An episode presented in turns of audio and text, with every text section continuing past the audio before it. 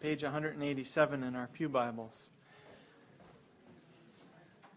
Gary Haugen, who is the founder of International Justice Mission, which is an excellent Christian organization working on behalf of victims of slavery and child and sex trafficking, once said, he said, in the face of tragedy, which he deals with all the time in that organization, he said, I've stopped asking, Where is God? And I've started asking, Where are God's people? Well, we're going to spend this week and next week in the book of Ruth, and in that book, we see God's people showing up in the face of tragedy to be used by God to further God's purposes. The book of Ruth is one tightly knit, carefully crafted story, a short story in four scenes. And we've got two weeks before Easter to cover the four chapters of Ruth. And so we're going to take two chapters each week.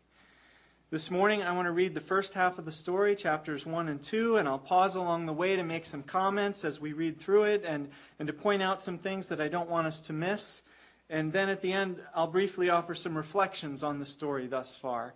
And then next week, we'll do the same thing with chapters 3 and 4, okay? The story begins in the days when the judges ruled, and it ends with the genealogy of Israel's greatest king, David. That's why we find Ruth in our Bibles between the book of Judges, which recounts the dark, depressing period of Israel's history before Israel had a king, when, as Judges says, everyone did what was right in their own eyes. So it's after Judges, and it's before the book of Samuel which narrates how God raised up David finally, a man after God's own heart, to be Israel's king. And the story of Ruth revolves around a poor widow named Naomi who, uh, by the end of the story, becomes the legal grandmother of a baby boy named Obed, whose grandson was King David. And in many ways, the plight of Naomi in this story mirrors that of the whole nation of Israel as the story moves from Judges to King David from famine to plenty, from emptiness to fullness. So let's begin with the story. In the days of, or in the days when the judges ruled, there was a famine in the land. So a man from Bethlehem in Judah, that's the town and tribe of David, as it later turns out, together with his wife and his sons, went to live for a while in the country of Moab. The man's name was Elimelech. Elimelech means God is my king, which the book of Samuel will tell us is how it was supposed to be. But the people didn't want God as their king by the book of Samuel, and so God gave them a human king.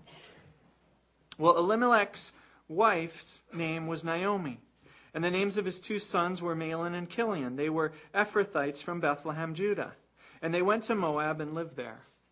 Now Elimelech, Naomi's husband, died, and she was left with her two sons. They married Moabite women, one named Orpah and the other Ruth. And after they had lived there about ten years, both Mahlon and Kilion also died, and Naomi was left without her two sons and her husband. A powerful image of being barren and bereft and without life, and so had become the people of Israel too. When Naomi heard in Moab that the Lord had come to the aid of his people by providing food for them, she and her daughter in law prepared to return home from there. With her two daughters in law, she left the place where she'd been living and she set out on the road that would take them back to the land of Judah. Then Naomi said to her two daughters in law, Go back, each of you, to your mother's home. May the Lord show you kindness. This word kindness is a translation of the Hebrew word hesed, which is a key word in, in this story. It means loving faithfulness to one's commitments. And it's a primary attribute of God. So Naomi says to her daughters in law, may, may the Lord show you kindness, hesed, as you have shown kindness, hesed, to your dead and to me. May the Lord grant that each of you will find rest in the home of another husband. Now we have to realize that in those days, in that culture, women were completely dependent on their husbands and their sons. Men had the legal rights and, and the power and the strength in that society, and without a man to provide for you and to protect you, you were extremely vulnerable and, and likely doomed to a life of extreme poverty. in that culture. And that's what Naomi and Ruth and Orpah are facing if they can't find new husbands to bear them sons. Then Naomi kissed them goodbye, and, and they wept aloud, and, and they said to her, We'll go back with you to your people. But Naomi said, Return home, my daughters. Why would you come with me? Am I going to have any more sons who could become your husbands? Return home, my daughters. I'm too old to have another husband. Even if I thought there was still hope for me, even if I had a husband tonight and then gave birth to sons, would you wait until they grew up? Would you remain unmarried for them? No, my daughters. It's more bitter for me than for you, because the Lord's hand has turned against me. So, why does Naomi want to get rid of her daughters in law? Is it because she's solely concerned for their future well being? Is it because they're a burden to her and she doesn't see any way to help them? She's clearly bereft and she's bitter and she's overwhelmed with her problems. Maybe it feels more overwhelming for her to have to worry about their problems too. Well, whatever her motives, we read, at this they wept aloud again, and, and then Orpah kissed her mother in law goodbye. But Ruth clung to her. Notice the contrast. Orpah does the obvious thing. She, she goes home to her family where she has some hope of support and, and maybe they can help her find a new husband. But Ruth clings to Naomi. This word clings is the same word we see in Genesis 2, where a man leaves his father and mother and cleaves, clings to his wife. Look, said Naomi, your sister in law is going back to her people and to her gods. Go back with her. Naomi, whatever her reasons, really wants Ruth to go back home to Ruth's mother and to leave Naomi, her mother in law, alone.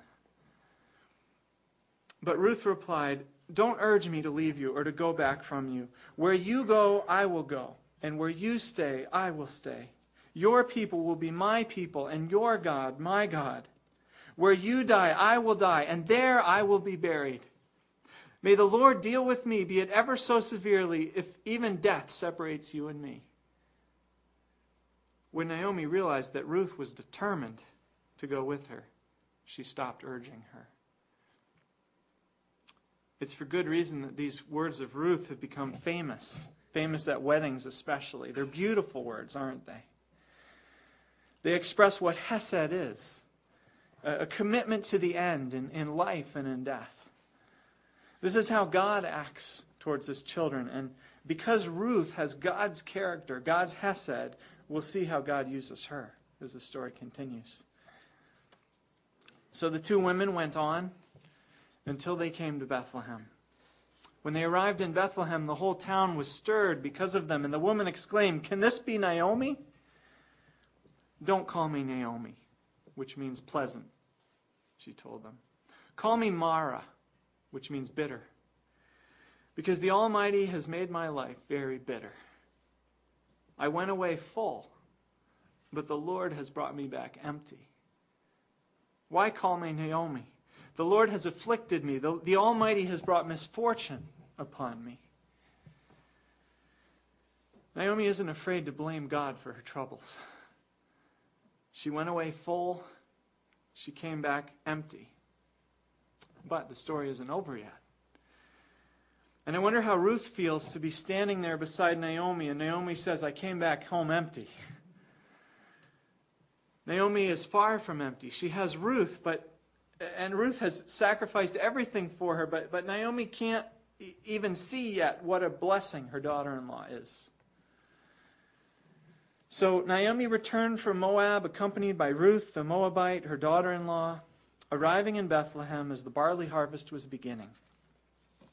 So we have two destitute, hungry, empty widows arriving in Bethlehem, which means house of bread, at the start of the barley harvest. And that's at least a hopeful ending to a very dismal chapter. Scene two. Now, Naomi had a relative on her husband's side, a man of standing from the clan of Elimelech, whose name was Boaz. Boaz is a man of standing. Literally, the Hebrew reads that he's a mighty man of valor. He's a wealthy, respected pillar of the community type guy. And Ruth the Moabite said to Naomi, Let me go to the fields and pick up the leftover grain behind anyone in whose eyes I find favor. Naomi said to her, Go ahead, my daughter. Because God has compassion on the poor, his Old Testament law instructed landowners to let poor gleaners, as they were called, to come behind the reapers at harvest time and, and to pick up any stray stalks of, of grain that the harvesters missed. In fact, the harvesters were even to make sure that they didn't do a thorough job as they harvested the crops, so that there would be enough leftovers lying around to provide for the poor who would have to work hard to scrounge them up. Now, Ruth hopes to find favor with a landowner. And while this word can mean simply favor, often when it relates to a man and a woman, there's a note of charm or attraction. Um, may I be found charming and attractive in the eyes of some landowner. Could be an, a, another way to understand this. Add to this the fact that the narrator reiterates that Ruth is a Moabite. And this may stress that she's going out as a vulnerable foreigner. Moabites were, Israel, uh, were enemies of the people of Israel. But it may also hint at something that Moabite women were famous for. If you read the stories about Moabites in, in Genesis and then again in Numbers, they, they had a reputation for seducing men, the women did. To say Moabite woman was almost like saying available woman, in every sense of the word available. That's the reputation Ruth the Moabite would be starting with in Israel, and we'll have to see whether she lives up to it. So Ruth went out, entered a field, and she began to glean behind the harvesters. As it turned out, the, uh, she found herself working in a field belonging to Boaz, who was from the clan of Elimelech. Just then, Boaz arrived from Bethlehem and greeted the harvesters. The Lord be with you. The Lord bless you, they answered. Boaz asked the overseer of his harvesters, Who does that young woman belong to? Boaz notices Ruth right away. He asks about her. Is he just curious about this unfamiliar face in town, or, or has she already caught his eye? Well, the overseer answered, She's the Moabite who came back from Moab with Naomi. She said, Please let me glean and, and gather among the sheaves behind the harvesters. She came into the field, and she's remained here from morning till now, except for a short rest in the shelter. Well, in addition to the obvious, Boaz learns three things about Ruth here. First, that she's a Moabite, aka she's an available young woman. Second, that she's with Naomi. She's not with a man, so she's single. And third, that she's a very hard worker, which was very attractive in a farm culture. So Boaz said to Ruth, he goes over to her right away.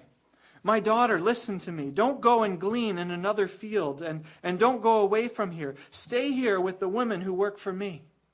Watch the field where the harvesters are working, and follow along after the women. I've told the men not to lay a hand on you. And whenever you're thirsty, go and get a drink from the water jar the men have filled. Boaz is very keen to keep Ruth nearby. Why? So he can be generous toward her. She's desperately poor.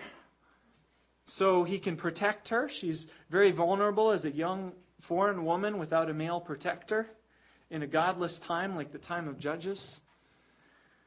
Or is it so Boaz can get to know her better that he wants to keep her nearby? Notice what else Boaz says two times. He says, Stay with the women. Follow along after the women. Not the men, by implication. I've told the men not to lay a hand on you. Watch the field, he says. Literally, keep your eyes on the field. Now, is this a poetic way of just encouraging her to stay in his field? Or, or is he warning the Moabite woman to keep her eyes on the field and off the men? What's Boaz thinking? What are his motives? I hope you're comfortable with the ambiguity. The, the Old Testament stories are full of ambiguity. The storytellers relish in it, it adds interest and tension to, to the story as they tell it. Well, Boaz offers Ruth a generous gift here that she may drink from the water jars that the men provide. Gleaning was hard and, and thirsty work, and, and if you didn't have to go off and find your own drink of water, it would save you valuable time to, so you could get more, more work out of the day. There's also a theme in the Bible that men meet their brides by wells and water jars. Interesting. we have a comment from the peanut gallery. Well, at this, Ruth bowed down with her face to the ground. She asked Boaz, Why have I found such favor in your eyes that you notice me, a foreigner? Now, is Ruth just plain humble and grateful here? Or is she also probing Boaz because she's unsure about his motives just like we are? Notice we have um, that ambiguous word favor again. Why have I found favor in your eyes? Also, this word why in Hebrew, why have I found favor, is a strong word. Ruth really wants to know why. She's, um, she's probing to know Boaz's motives here. Why is he being so kind to her? He, bar- he barely knows her. Well, Boaz's reply is beautiful, though his, uh, he doesn't really fully reveal his motives. I've been told about, or all about, what you have done for your mother in law since the death of your husband how you left your father and mother and your homeland, and, and you came to live with a people you, you did not know before. May the Lord repay you for what you have done. May you be richly rewarded by the Lord, the God of Israel, under whose wings you have come to find refuge. Boaz has heard about Ruth, and evidently he's been um, deeply touched by her sacrificial, loyal love, her hesed toward Naomi. And Boaz recognizes that the Lord's heart is to provide shelter to anyone, even a foreign Moabitess, who would, would come to the Lord and, and trust in the Lord. And we'll see that Ruth will experience this reward from the Lord in spades.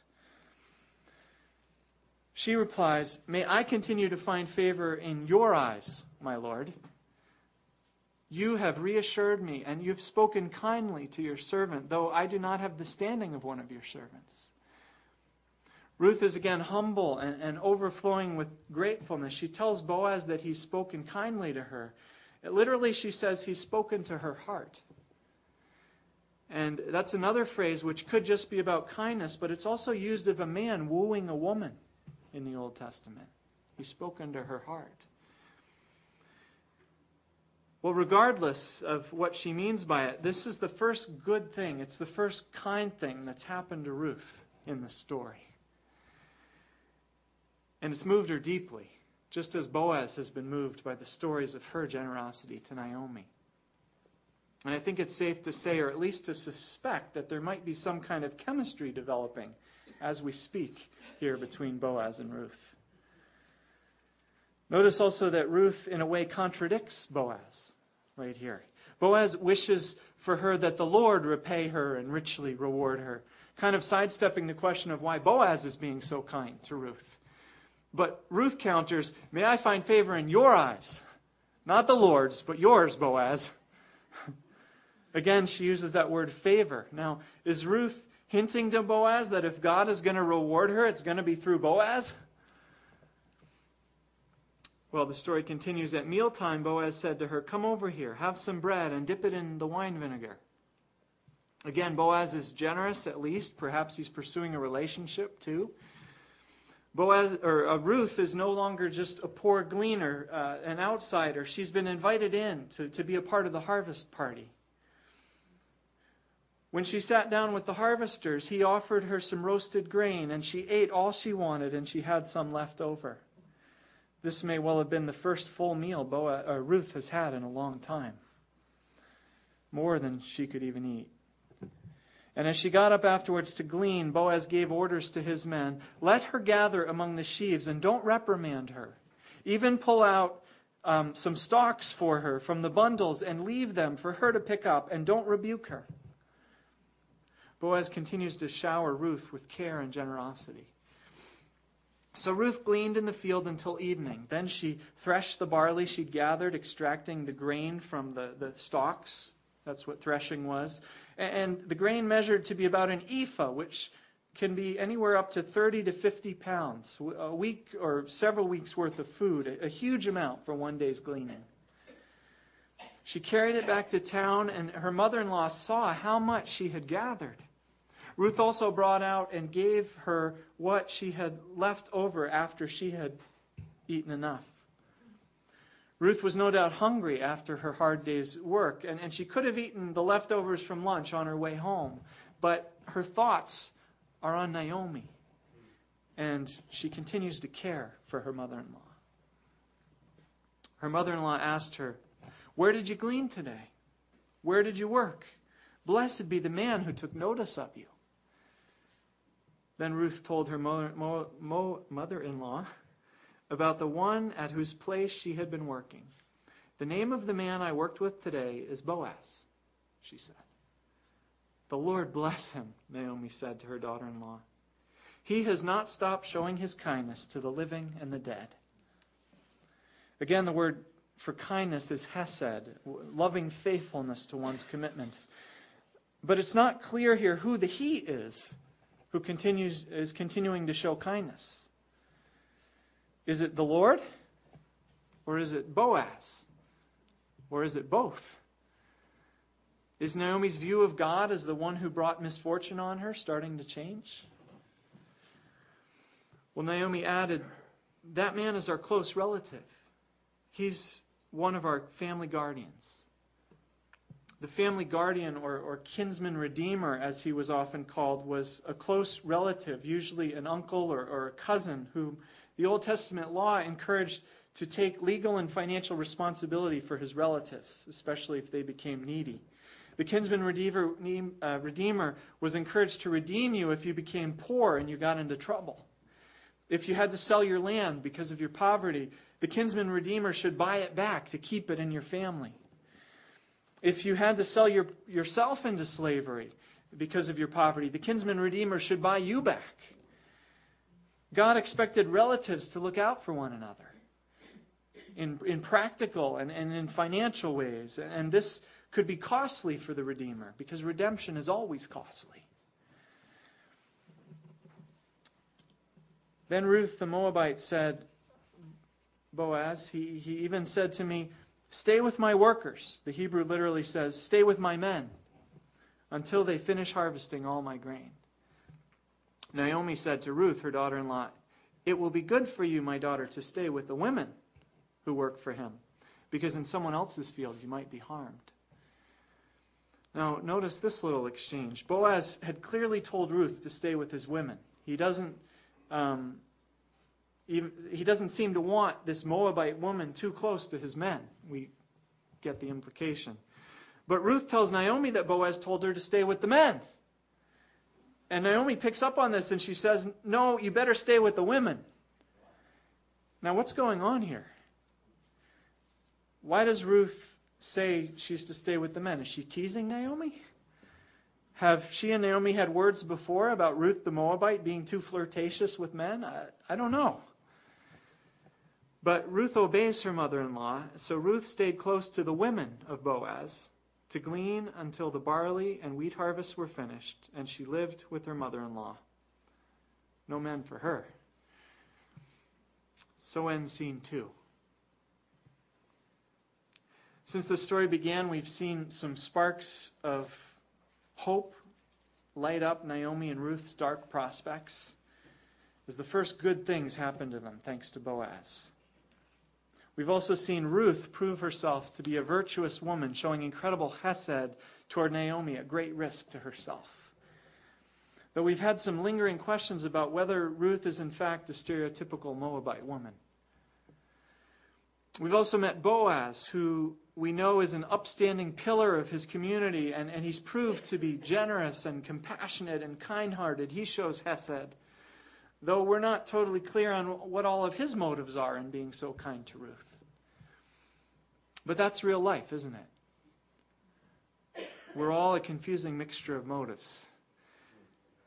And the Hebrew storyteller in his or her art uh, drops these little hints to paint these characters as real people. So, what do we learn from this story? Well, we haven't seen the Lord in the story yet, at least not firsthand. We've heard at the beginning of the story that, that he came to the aid of his people in providing them food. Naomi has also attributed, uh, attributed her troubles to the Lord. She's saying that it's God's fault that she went out full and pleasant and she came back empty and bitter. We've also seen Boaz bless Ruth, wishing on her in these beautiful, uh, t- touching words uh, a shelter and, and reward from the Lord under whose wings this Gentile foreigner has found shelter. But Ruth seems to be more pragmatic. She just hopes to continue to find favor in Boaz's eyes. Then finally, there's that curious uh, verse in chapter 2, verse 3, where the narrator says, it just so happened that Ruth wound up gleaning in the field of Boaz. No credit's given to God for that, but it does make you wonder, doesn't it? Although God may be quietly hidden in the story so far during this dark, wicked period of the judges, when a young woman like Ruth has to be fearful for her safety, yet God has his people, and his people have God's name on their lips and they're faithfully living out his law. Boaz and Ruth, in particular, walk in God's commands and they exhibit God's character. Boaz obeys the commands about gleaning. And more than that, he shows God's heart of, of generous compassion for the poor, which, which motivated those commands. He goes above and beyond to provide for and to protect for Ruth. Um, who's the very sort of poor and vulnerable widow and foreigner that those laws were put in place to protect and take care of. Whatever other motives Boaz may have, he beautifully demonstrates the hesed and the, the compassionate generosity of God. Boaz is a godly man. He's, he's come to develop God's heart and God's character. And Boaz shows us all who, uh, or how those who have wealth and influence are to treat those who do not, and all the more so if they're related to us. And then there's Ruth. Moabite though she may be, she is Hesed incarnated. She sticks faithfully by the side of her needy, grief stricken mother in law. She leaves the security of Moab behind to, to walk headlong into a life of hopeless poverty and, and vulnerable destitution. Ruth risks everything. She, she gives up everything for the sake of her mother in law, just like God does for us. So we have Boaz on the one hand, rich, powerful, respected, male. And we have Ruth on the other, poor, vulnerable, a despised foreigner, female. Both following God's ways and living out God's character in the ways that are open to them, given their state and status in life. It proves that anyone can live for God and display God's character, from the high society wealthy to the slum dwelling poor. God can use them both. As Gary Haugen said, in the face of tragedy, I've stopped asking, Where is God? And I've started asking, Where are God's people? And so we close this week with our key biblical truth for the book of Ruth. God can use people who share his character to accomplish his good purposes. And next week we'll see what, in Naomi's case, in Israel's case, those good purposes are.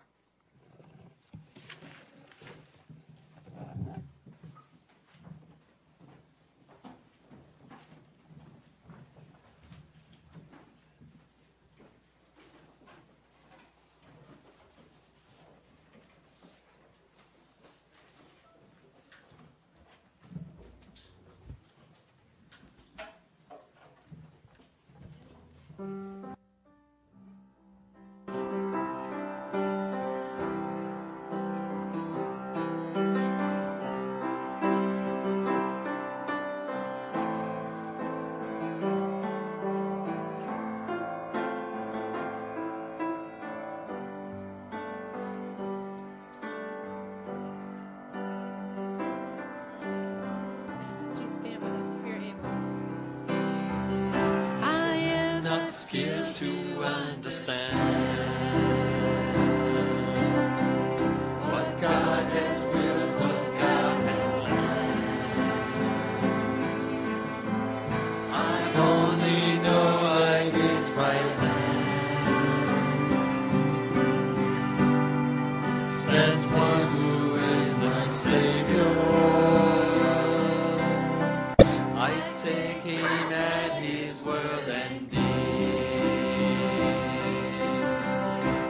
Died to save me, this I read. And In my heart I find a need of Him to be my Savior. That He would leave His place on high and come for sinful men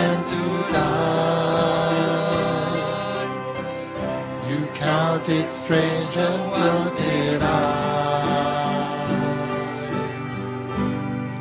Before I knew my Savior, My Savior loves, my Savior lives, my Savior's always there for me. My God, He was,